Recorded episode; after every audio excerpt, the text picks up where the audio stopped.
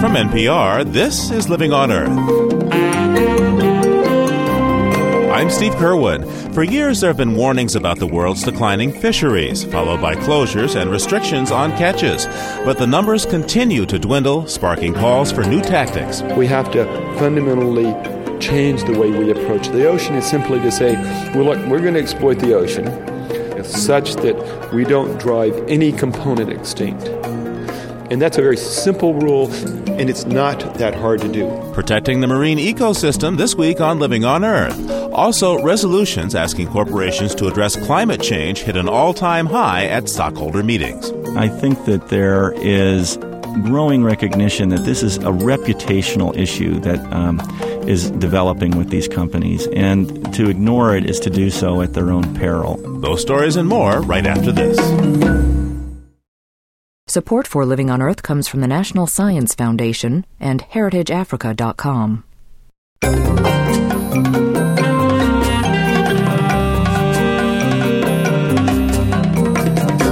Welcome to Living on Earth. I'm Steve Curwood. Many people have their view of the ocean shaped by beach vacations and environmental campaigns that target individual marine species whales, sea turtles, coral reefs. Now, a number of marine experts are looking at ocean health as a whole. A comprehensive federal Oceans Commission report is due out this fall, and the privately funded Pew Oceans Commission has just released a report calling for a dramatic shift in the way oceans are managed. Living on Earth's Ingrid Lobet reports from Baja, California, where a group of marine experts recently met to chart a course for global ocean repair. Many people opened newspapers recently to this news that 90% of the large fish in the seemingly endless ocean are gone, fished out. Marine ecologist Ransom Myers spent three years buried in Japanese fishing records for the study, which was published in the journal Nature, but he still finds hope. We still have a hint of what existed in the ocean, and we have time now to save them where we can't bring back the mastodons and the giant ground sloths. We have to fundamentally change the way we approach the ocean is simply to say, well, look, we're going to exploit the ocean such that we don't drive any component extinct. And that's a very simple rule, and it's not that hard to do. That the ocean could be in distress may strain the imagination, yet a new report by the privately funded Pew Oceans Commission termed the seas finite and fragile. Vice Admiral Roger Rufe is one of the Pew Commission members and president of the Ocean Conservancy the science and the evidence is clear and compelling that our oceans are in poor health. The Pew Commission calls for a new all ocean federal agency that would absorb the National Oceanic and Atmospheric Administration and be on a par with the Environmental Protection Agency be an independent agency that operates as EPA does and, and, has a voice at the cabinet level and direct access to the president. The Pew Oceans Commission also recommends taking control over commercial fishing limits away from regional fishery councils. A new National Ocean Policy Act with conservation, not employment or profit as its priority, would guide how many fish to catch. And there's more. As larger fishing trawlers with pinpointing sonar and bottom raking gear have moved deeper into the high seas, they've been free to go where the chase leads. That too would change. It is time to zone the oceans so that really destructive practices that are going on now would be forbidden uh, in, in many of the areas of the ocean unless the resource extractor could uh, demonstrate that the activity was not going to be destructive to ocean ecosystems. Besides zoning the ocean to limit fishing, oil, and gas activity, Congress would make a network of marine protected areas, something akin to the national parks. But at the Baja California meeting, the conservationists and scientists went still further, calling for a global network of no-take zones that would rope off significant reaches of ocean. Callum Roberts is a marine biologist at England's University of York scientific lines of evidence are converging on a recommendation to protect something like 30% of the, the, of the world's oceans from all fishing. Martine Hall of the Inter American Tropical Tuna Commission shrugged off the sweeping plan to limit fishing. Uh, the, the ideas that I don't think are politically practicable usually don't scare you. I don't, I don't see the, the world becoming less interested in, in, in fish protein. I don't see that happening. Yet Hall believes the fishing industry does need new gear designed by young engineers with a concern for conservation. Polls show many Americans still believe oil tanker spills are the worst hazard facing the sea, when in fact most ocean pollution comes from land, from fertilizer runoff, discharged sewage, and millions of gallons of leaked motor oil. But there may soon be a new public campaign about the sea from conservation groups, and its poster child may be a little noticed map feature called Seamounts. Undersea mountains turn out to be teeming with life that thrives nowhere else corals, sponges, as well as less television friendly creatures. Biologist Karen Stocks at the San Diego Supercomputer Center says more than a third of the life found on seamounts is new to science. And when you looked at seamounts separated by ridges of about 1,000 kilometers, they share just 4% of their species. So not only do seamounts as a whole support unique communities, each seamount is potentially a pool of undiscovered species in the oceans. Stocks built a database of some 30,000 seamounts worldwide. All of them have already been fished, but several conservation groups believe they could still be a good subject for a global campaign for marine protected areas on the high seas.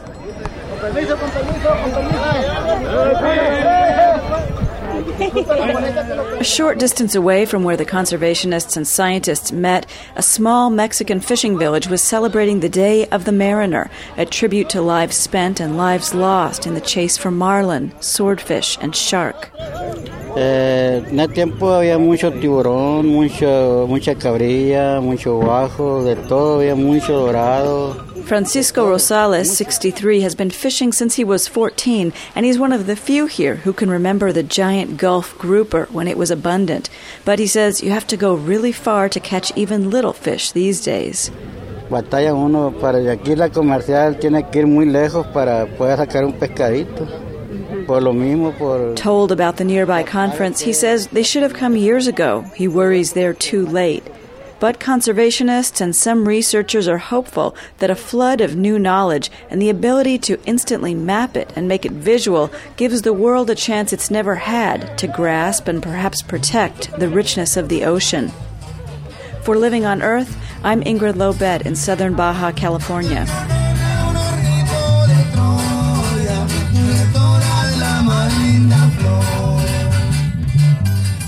One person who's paying close attention to all these ocean studies is Andy Rosenberg. He's a member of the U.S. Commission on Ocean Policy that's preparing its own report due this fall. Its mandate from the president is to make recommendations for a, quote, coordinated and comprehensive national ocean policy. Andy Rosenberg joins me now from KAZU in Pacific Grove, California. Tell me, how do some of these Pew recommendations resonate with what the government's Ocean Commission wants to do? Uh, for instance, what about establishing a federal oceans agency?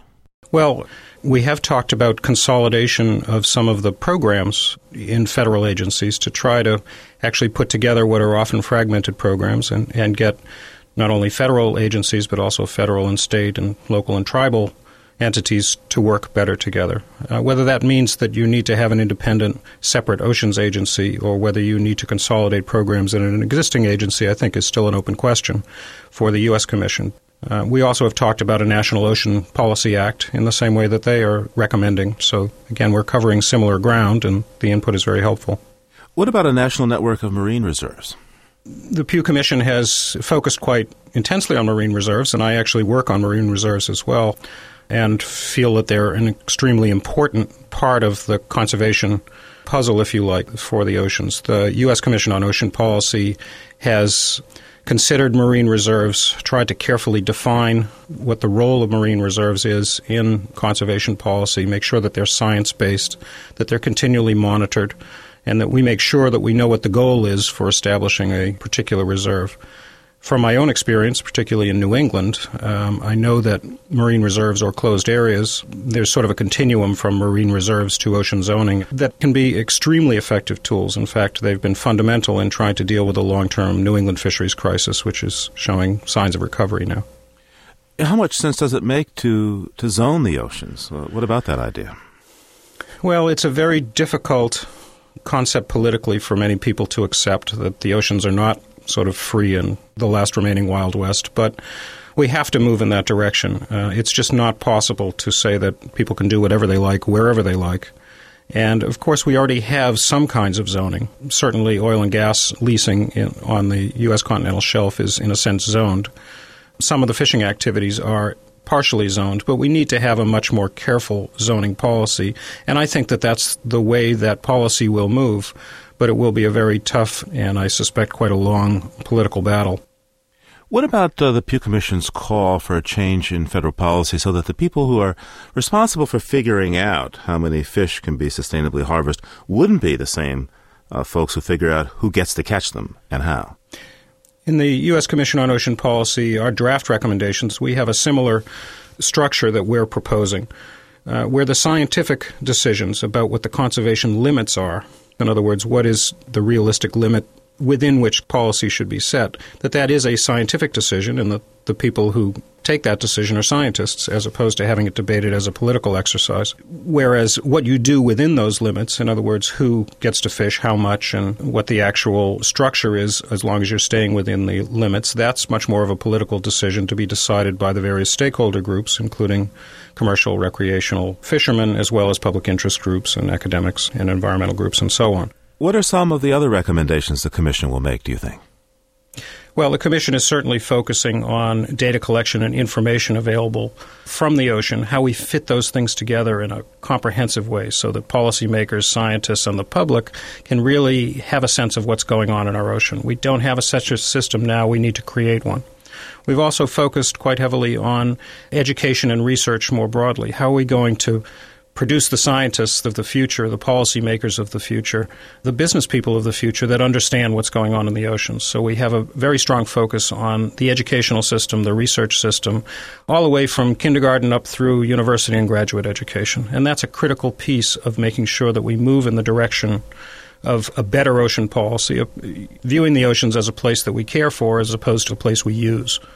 Andy Rosenberg is a former deputy director of the National Marine Fisheries Service and is currently dean of the College of Life Sciences and Agriculture at the University of New Hampshire.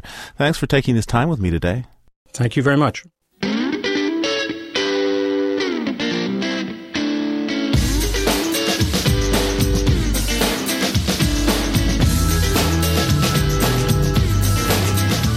Coming up, global warming ignites concern among shareholders of major corporations. First, this environmental health note from Cynthia Graber. A new study shows that mothers who smoke during pregnancy may be hurting their newborn babies much in the same manner as mothers who use crack cocaine or heroin. The study, published in the journal Pediatrics, tested almost 60 babies born to moms in similar socioeconomic groups. The women did not drink or use illegal drugs during pregnancy, and the babies had no medical problems. But half the mothers were smokers, and researchers found that babies born to the smoking mothers exhibited signs of being more excitable and more tense, required more handling and care, and showed greater stress than those born to the non smoking mothers. The more cigarettes the women smoked per day, the stronger these symptoms in their babies. According to researchers, these symptoms mean the babies are experiencing nicotine withdrawal, similar to babies born to drug addicts. Researchers point out that 18% of all pregnant women in the United States smoke, while only 3 to 5% use cocaine. And scientists say cocaine use by pregnant women remains a significant concern, while smoking is largely tolerated by society. Researchers say the next step is to determine whether nicotine causes lasting neurological harm to developing infants. That's this week's Health Note. I'm Cynthia Graber.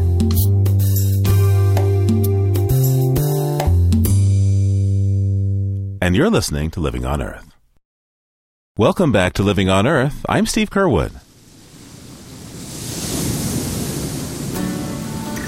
Ah, yes, you're on a beach inhaling salty air and warming yourself in the spring sun.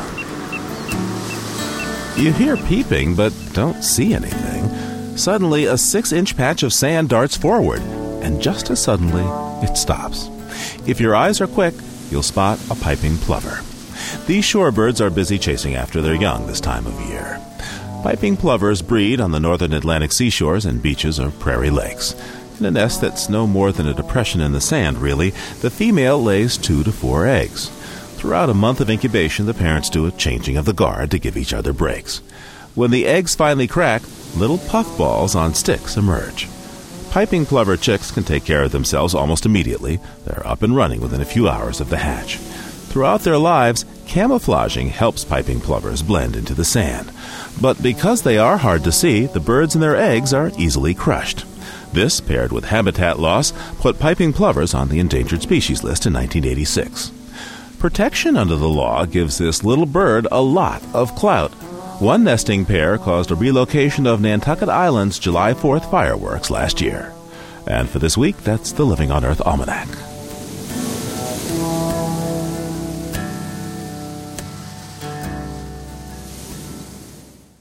Climate change may well be about our planet's future, but it is also about the financial risk to corporations and the impact on the retirement savings of millions of Americans. That's Denise Nappier, treasurer for the state of Connecticut, testifying before Congress about why global warming poses a threat to the $18 billion pension fund she's responsible for. Ms. Nappier is not alone. Investors are increasingly using shareholder resolutions at annual meetings to convince corporations to be more open about their greenhouse gas emissions and explain how they plan to reduce them. Doug Cogan is the climate change specialist with the Washington, D.C. based Investor Responsibility Research Center. He says this rise in investor interest in global warming is in part motivated by President Bush's inaction on the issue. In a strange way, I think the fact that the Bush administration has decided to pull back from the Kyoto Protocol raises the question well, what will we do then as a nation, and what will our corporations do to control emissions? And are there risks that these companies face financially as they look forward if we are going to be charting a different path than much of the rest of the world in terms of addressing climate change. So they would like to see more statements from management with respect to how they intend to address the issue and fundamentally what kind of uh, risk shareholders have as they make efforts to control their emissions. Doug, could you please uh, give me some examples of some of the most striking shareholder resolutions about climate change that you've seen this year? The one that stands out is uh, at Chevron Texaco, which had a resolution on providing more renewable energy. That resolution got 32% support in the annual meeting that uh, just took place a few weeks ago. Now, to give you some context for that, no well i take that back one social issues resolution in the in the 32 year history of the movement has gotten a 50% support level uh, very rarely do we see votes that break into the 30s or, frankly, even the 20 percentiles. But with the case of Chevron Texaco and the 32% vote, it is the second highest vote ever on an energy related proposal, and certainly the highest vote at a company of that size. Similarly, at ExxonMobil, a resolution there encouraging that company to do more with renewables got 21% support. There also, with respect to electric utilities, have been three very high votes. The average support level at those three companies was about 25% support. And really, you only need maybe 8 or 10% support on a resolution like this to get the attention of management. Now, just a few years ago, these climate change uh, resolutions got an average of what, uh, 6, 7, 8, 9%. Why the sudden jump? The number of resolutions filed in the last couple of years really grew. It doubled in in 2002 to uh, over 20 resolutions that were filed, and in the 2003 proxy season, we had over 30 resolutions filed. That number of resolutions coming forward and appearing on the proxy ballot leads these institutions to say, gee, this is not a subject that appears to be going away. We're voting, we're seeing it coming up at more and more companies in our portfolios. Let's put a, a policy in place. So I think a lot of the a lot of this has to do with the fact that the, the number of resolutions has really increased, and the filers are not just individuals anymore or small religious investors. There are some large sponsors of these resolutions as well, including the state of Connecticut, which has $17 billion in assets to back um, its activities. This is their pension funds. Yes, yeah. Teachers, firemen, state employees in Connecticut. What's getting the attention of these uh, pension fund managers? What's motivating them? I think the concern is that the the climate change issue is not going away. We've had in the last 15 years, 10 of the, those 15 years have been the warmest on record. 2002 was the second warmest on record. So the evidence of global warming is accumulating. So that's putting the issue on the radar screen. The synergy here is between the length of time it will take to address this issue and the concerns, the environmental problems that may develop over time, and the long term nature of the investment holdings of these institutions. They are really the ones that have to be looking long over the horizon to see what's uh, coming down the pike. And there's very alarming trends and concerns about climate change that they feel they have a fiduciary duty to address. Now, even if one of these resolutions gets a majority of shareholder votes, it, it doesn't necessarily mean there'll be action. These aren't legally binding. Uh, so, how do corporations react to these shareholder votes? Well, you raise an important point. These are, in legal terms, called precatory proposals, which means they are not binding on management, and management has every opportunity to ignore these proposals if they wish. And on a number of corporate governance issues, uh, we're dealing with executive compensation or annual election of directors, a number of governance issues. Those issues are now routinely getting majority votes and are being ignored by management. However, on the social issues side, I think that there is growing recognition that this is a reputational issue that um, is developing with these companies, and to ignore it is to do so at their own peril. And in response to that, I think you, you will see, in fact, we have seen in some instances companies that have been more forthcoming with disclosure information, elaborating on their climate change policy statements and environmental reports that they issue for shareholders. And there has been an ongoing dialogue that occurs between shareholders and uh, environmental groups that may be working with the shareholders and management of these companies to help move the process forward to, to develop more progressive policies on climate change. Doug Cogan is Deputy Director of the Social Issues Service for the Investor Responsibility Research Center in Washington. He recently testified at a congressional hearing on President Bush's Clear Skies proposal. Thanks for taking this time. It's been a pleasure, Steve.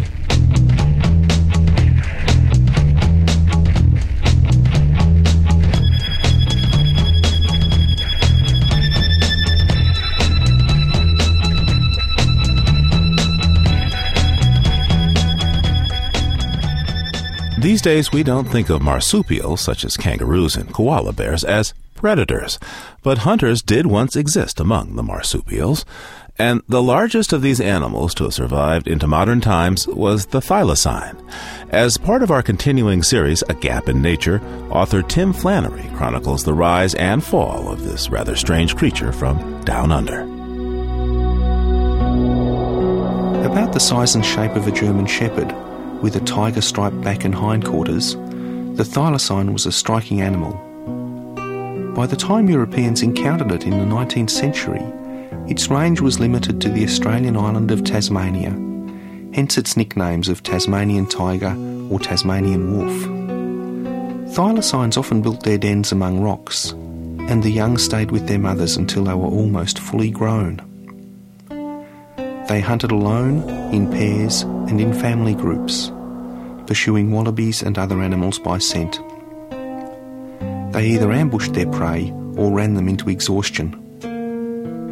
In either case, the thylacine dispatched its victim by crushing its skull in jaws that could open remarkably wide.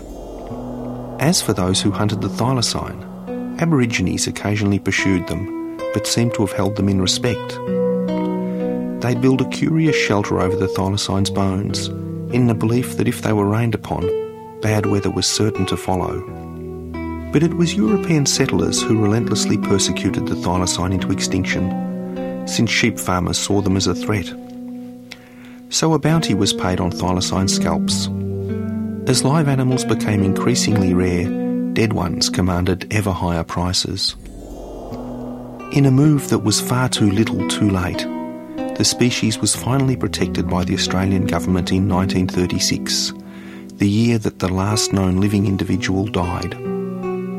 That animal was a lone female thylacine kept in a Tasmanian zoo. When personnel problems developed there, the zoo animals were neglected. As one witness put it, the last thylacine was left exposed both day and night in an open, wire topped cage with no access to its sheltered den. In September that year, daytime temperatures soared above 100 degrees, while at night they plummeted to below freezing. On September 7th, the stress became too much for the last thylacine, and unattended by her keepers, she closed her eyes on the world for the last time. However, it's possible that a few wild individuals roamed the island for a decade or two after this, for there were a few credible sightings until at least the 1940s. One old hunter said that he found a female and three cubs in an area that was later flooded to create a hydroelectric power plant. When pressed on whether his dogs had killed the thylacines, the hunter dodged the issue, but it's thought they probably did. Now all hope is lost, for although many expensive searches have been made, no thylacine sightings have been authenticated for many years. Some hope to recreate the thylacine from DNA taken from museum specimens. But given our knowledge of molecular biology, this is just a pipe dream.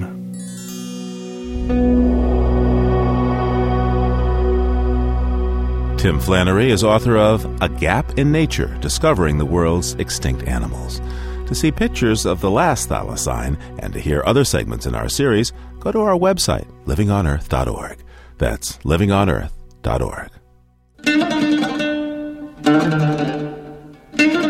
I grew up thinking that an impala is a kind of automobile. So perhaps you can understand my amusement when I first saw a herd of impala in the African bush. The stylized chrome plated leaping impala that graces the Chevy I remember can't begin to tell the story of this shy, rather magnificent animal.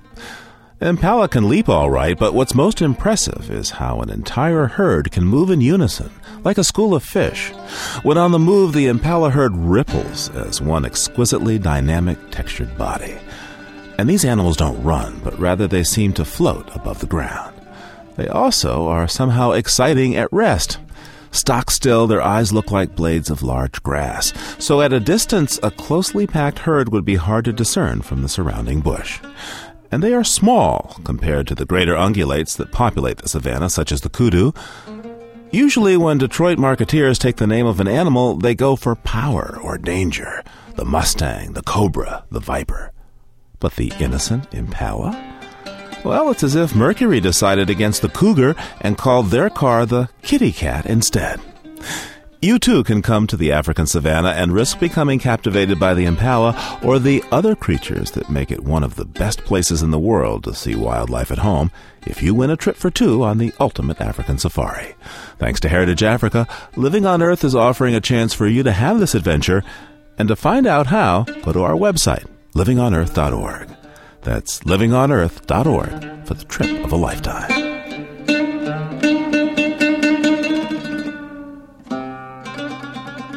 Funding for Living on Earth comes from the World Media Foundation.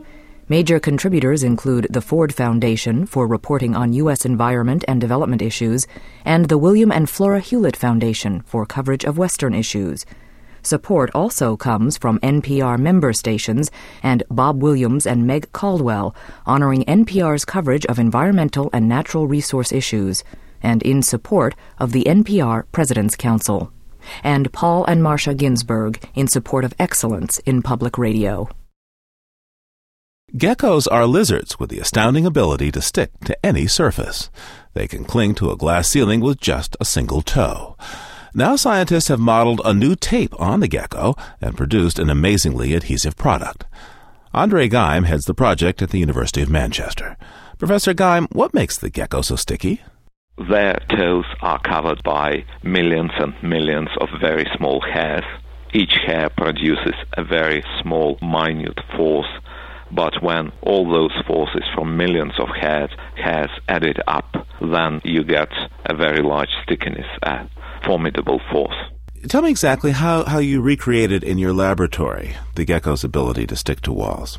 When initially, after actually a few weeks, we make this sort of hairs on a solid, rock solid substrate, it didn't stick at all. So we have to spend a couple of years to learn how to put this tape on a flexible substrate.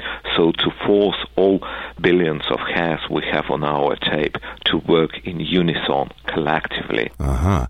Uh, the problem is that any surface, however you believe it's smooth, it has bumps, it has dust on the surface, Therefore, not only uh, hairs of geckos are flexible, also their fingers, toes are flexible to attach to the whole surface at the same time.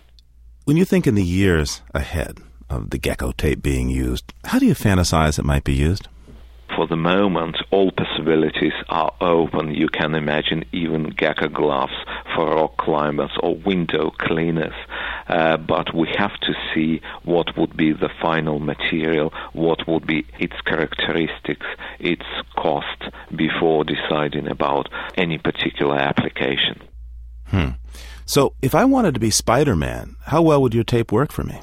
Uh, the Spider Man is probably a bad reference because Spider uh, Man is supposedly using mechanism which is based on spiders' uh, techniques, and this mechanism, I believe, is not scalable. You can stick only small insects using this mechanism, while Gecko use completely different mechanism, and it's our contribution to this area that we have shown that Gecko Man is a possibility. It's no longer science fiction, unlike uh, the Spider-Man, which probably remain forever in comics and in Hollywood. Andre Geim is a professor of condensed matter physics at the University of Manchester in the United Kingdom. Thanks for explaining your research to us. Okay, thank you very much.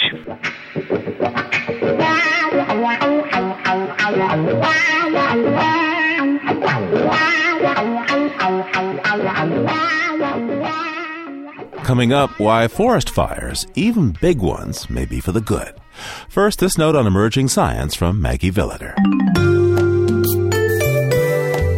Most animals can hide pretty well if they're standing still, but a new study shows that dragonflies can hide even while they're flying. Researchers found this out by setting up two cameras at places where dragonflies do battle with each other, so they could reconstruct in the lab how the dragonflies interacted in three dimensions. They found that 40% of the interactions involved a technique called motion camouflage. Here's how it works. Insects are good at picking out movement in the environment when something changes its position against the background. But when a predator is using motion camouflage, he moves in a way that makes him appear to be stationary. Imagine one straight line that connects a prey dragonfly, a predator dragonfly, and a fixed object like a tree far off to their right. As long as the predator mimics the motions of the moving prey and stays in line with the tree, he appears stationary too, even though he could be moving closer and closer to his prey along that line. The dragonflies don't need to base their motion camouflage maneuvers on real fixed objects, like the tree in this example. They seem able to calculate how a stationary object should appear to the prey. The researchers imagine adapting dragonfly motion camouflage for use in unmanned aerial vehicles. That's this week's note on emerging science. I'm Maggie Villiger. And you're listening to Living on Earth. It's Living on Earth. I'm Steve Curwood. Last summer, after flying over the Biscuit Fire, Oregon's largest wildfire in over a 100 years, President Bush told a crowd that catastrophic unnatural fires were destroying America's forests. As huge fires burned in Colorado and Arizona, the president seemed to have a point. His solution, called the Healthy Forest Initiative, promises to thin federal forests aggressively and remove the tinder that can help fires spread. But many scientists say wildfires are part of nature's way and do not permanently scar the landscape. As the 2003 fire season begins, producer Guy Hand of Radio High Country News wanders into the woods for a closer look at the nature of Big Fire. Right, keep your hands on your head. Sorry. In the foothills near Boise, Idaho, instructors are training a new batch of smoke jumpers, those firefighters who parachute into the mountains, working to put out wildfires before they get big. What do you want to be? Smoke jumpers! What do you want to be? Smoke jumpers! Feet dangling from a 34 foot high training tower, Lisa Allen is suited up for her first practice jump. Allen, one jumper, you ready? I'm ready. Tight? I'm tight. Hook up. The training tower looks like the inside of a jump plane. Instructors are trying to make the experience as real as possible. Okay, count about 200 yards drift. Watch out for the rocks and jump spot. Jump spot at elevations 4,000 feet. We'll find a standard pattern in the wind. Get ready. The instructor slaps Lisa on the back and she leaps into the air, arms raised over her head, yelling out procedures as she slides down the long cable she's hooked to. Oh, Smoke jumpers help to make wildland firefighting incredibly efficient. Last summer, crews put out 99% of all the wildfires in America, but it's a costly annual effort. I could not get my head down. Yeah. In the 2002 fire season, expenses shot to nearly $2 billion. The Forest Service had to steal a billion dollars of that from its other programs. On the summer's busiest single day, 28,000 people, 1,200 fire engines, 188 helicopters, 30 air tankers, and an Army battalion were battling wildfires. It comes very close in dollars and devotion to all out war. Smoke Jumper Allen is proud to be a part of the fight. I love wildland firefighting. There's a thrill to it, there's a sense of accomplishment. There's also a sense of urgency. You can hear it in the nightly news. In Colorado tonight, a growing army of firefighters remains on the lines between the state's worst ever wildfire and the southern suburbs of Denver. That 1% of wildfires that get away seem to be burning more acres more intensely than ever before. Last year, over 7 million acres burned on federal lands, prompting President Bush to announce his Healthy Forest Initiative. The fire near Yakima, Washington, it exploded from just a few acres to thousands in a matter of hours. The Bush administration says fires are burning far beyond the bounds of nature.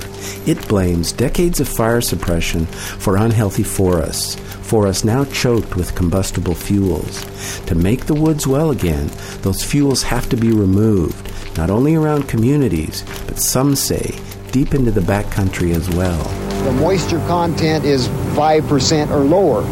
That is so dry that it just reacts with fire, it almost explodes. President Bush says the work has to be done quickly. That's why the Healthy Forest Initiative emphasizes cutting not only trees, but what it calls excessive environmental analysis and public involvement. People are beginning to get the message. I mean, Americans who have no idea what good forest policy means are beginning to see the fires on TV. It's a, it's a sad way for people to learn. But after the smoke clears and the media moves on, many scientists see a far different picture. They say these large fires are seldom catastrophic or unnatural. In the backcountry, where communities aren't threatened, big fire is often beneficial. Fire scientists worry that politicians and reporters are missing an important ecological point. You see the pictures on TV, the flames just totally out of control, and everything being consumed. Sue Vapp is the fire director for the National Park Service. But everything really wasn't consumed. You do have remnants of the trees left. In a lot of cases, wildlife can make good use of those. It doesn't become a sterile landscape, it becomes a changed landscape. Tom Zimmerman, Fire Science Ecology Program Leader for the National Park Service. Our view of what we would interpret as being catastrophic is a little different than what the media has been presenting as catastrophic. And I think what we see from our standpoint is that many of these fires may be large, but aren't what we would term as catastrophic in the sense that they're not causing severe damage, threatening life and property on, on a large scale area. They just happen to be large fires. Places like Yellowstone, a park that some declared destroyed after the immense fires of 1988, now show remarkable recovery. Fire can restore watersheds, recycle nutrients, and more. Even the Oregon fires President Bush used as a backdrop for his speech on the Healthy Forest Initiative did not burn unnaturally, according to scientists. Here in Idaho, biologist Tim Burton found similar results while studying the effects of big fire on the state's forest fisheries. When we looked at high severity burning that is enough to actually kill the trees, we found that only a fairly small percentage of, of the forest actually burned at this high severity.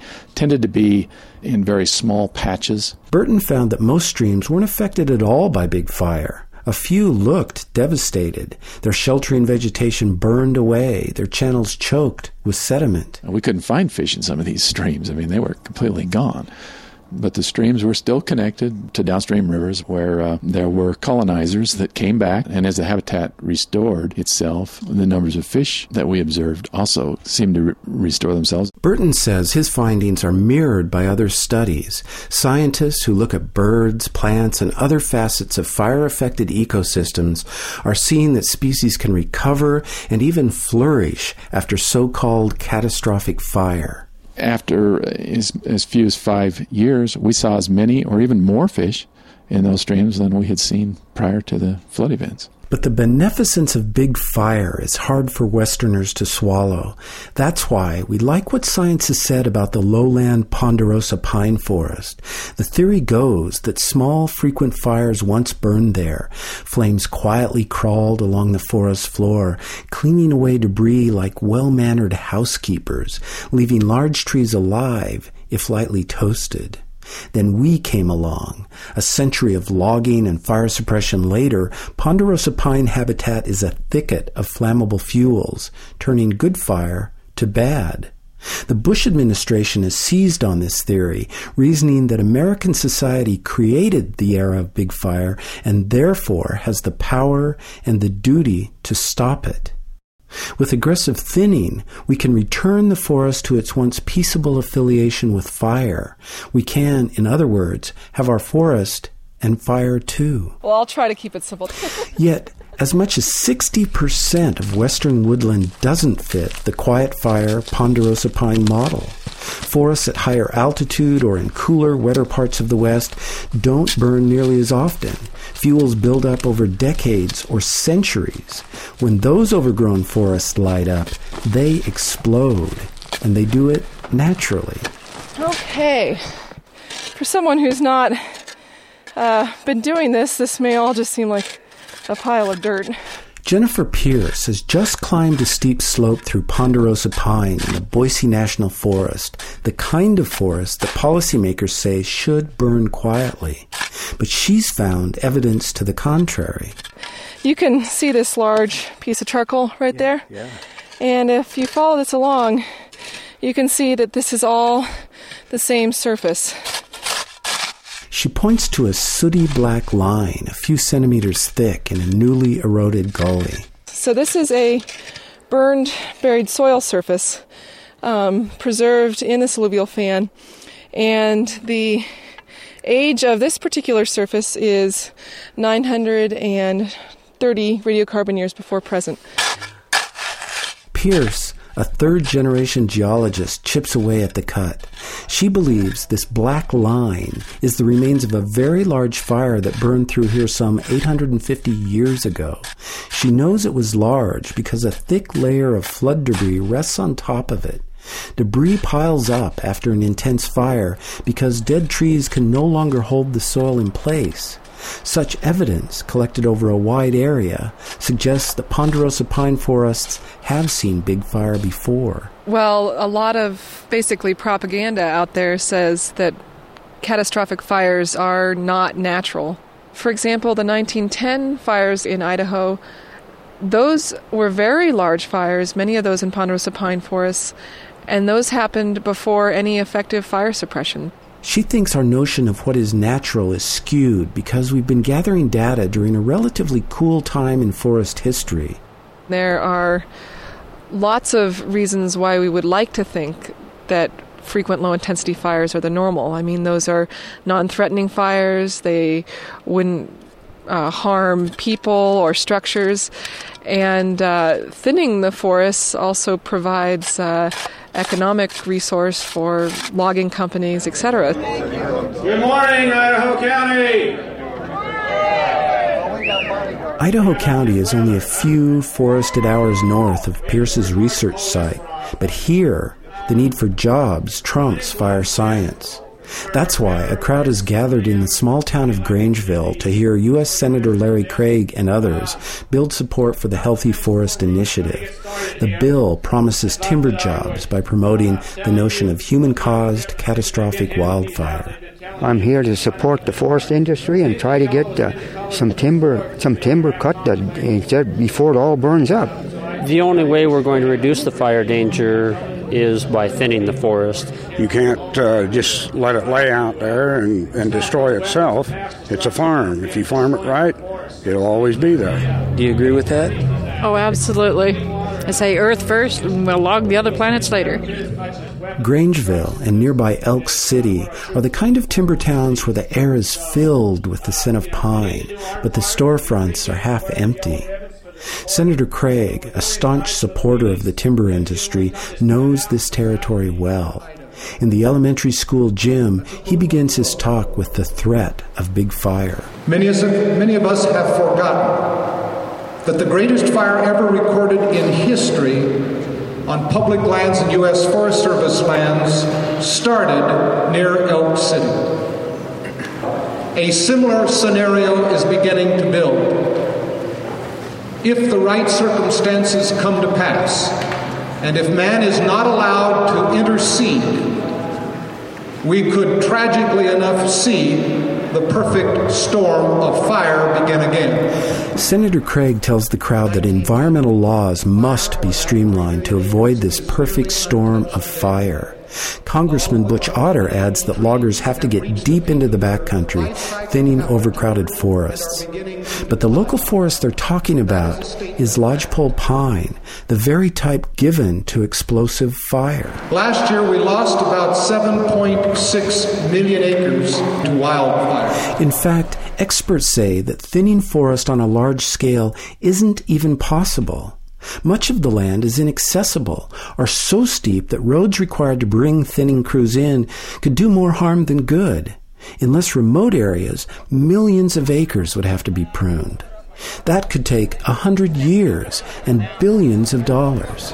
Let's log gold mallard this afternoon. The seeming disconnect between fire science and fire policy frustrates Mike Peterson, one of the few environmental activists at the meeting. What Larry Craig, I think, is doing is just stirring up this politics of fear. He's getting communities such as Grangeville and Elk City worried that the 1910 fire is going to repeat itself and come raging down into their town when we know, the scientists know exactly what to do to protect communities and homes. And so he's just playing on that fear, I believe, just to get the chainsaws back revving on the national forest. Fear and wildfire have tangled together for all of human history. After all, images of hell with its fire and brimstone aren't unlike the images of flaming forests that flick across the nightly news. Fire burns, and for a very long time, we've seen that as an evil come to destroy our national forest. Our public policy, our firefighting machine were built to battle that evil, to drive it from the woods. But after a hundred years and billions on billions of dollars, we've realized we couldn't. And now some say we shouldn't. Of course, we have to protect homes and human lives, but in the backcountry, science tells us our view of wildfire must evolve. It says that forest health requires a little hell. Fire cleans out disease, it carves out fresh habitat, it carries new seed on hot wind. It suggests that nature itself is neither heaven nor hell, but a complex mix of both. And we better get used to it. Fire and forest are one and the same. For Living on Earth, I'm Guy Hand in Grangeville, Idaho. Appreciate everyone coming out and for your interest and your support. So we hope that it'll continue. It just won't end when you go home today, but we'll see this through till our forests are once again opened, our roads are open, and we have healthy forests again. Thank you for coming out.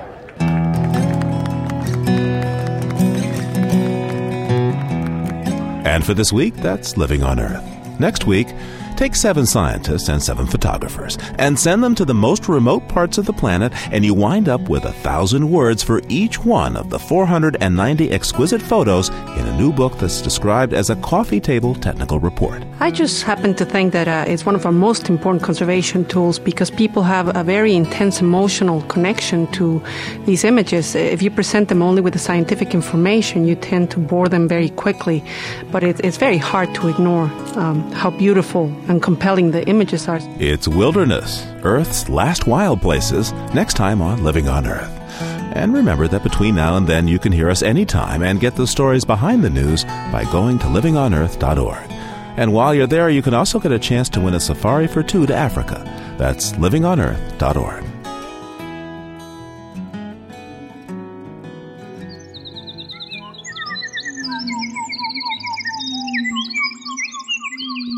We leave you this week with sonic variations on a bird song.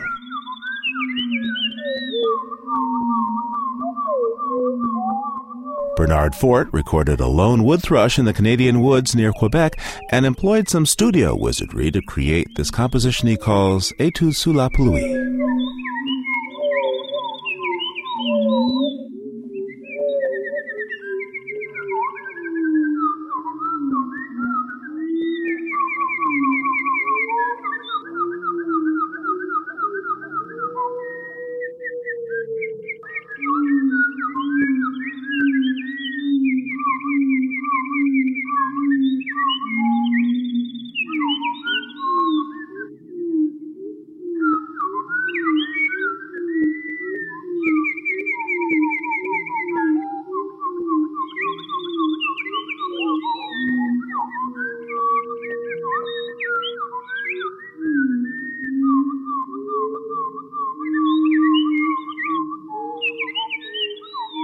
Living on Earth is produced by the World Media Foundation in cooperation with Harvard University.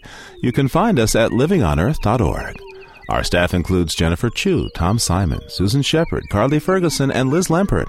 Special thanks to Ernie Silver. And we bid a fond farewell to Maggie Villiger and Jessica Penny.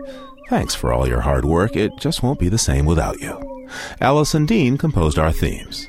Environmental sound art courtesy of Earth Ear. Al Avery is our technical director. Ingrid Lobet heads our Western Bureau. Diane Toomey is our science editor. Eileen Bolinsky is our senior editor. And Chris Ballman is the senior producer of Living on Earth. I'm Steve Curwood, executive producer. Thanks for listening. Funding for Living on Earth comes from the National Science Foundation, supporting coverage of emerging science, and the Corporation for Public Broadcasting, supporting the Living on Earth network, Living on Earth's expanded Internet service. Support also comes from NPR member stations and the Annenberg Foundation. And Tom's of Maine, maker of natural care products and creator of the Rivers Awareness Program to preserve the nation's waterways. Information at participating stores or tomsofmaine.com. This is NPR, National Public Radio.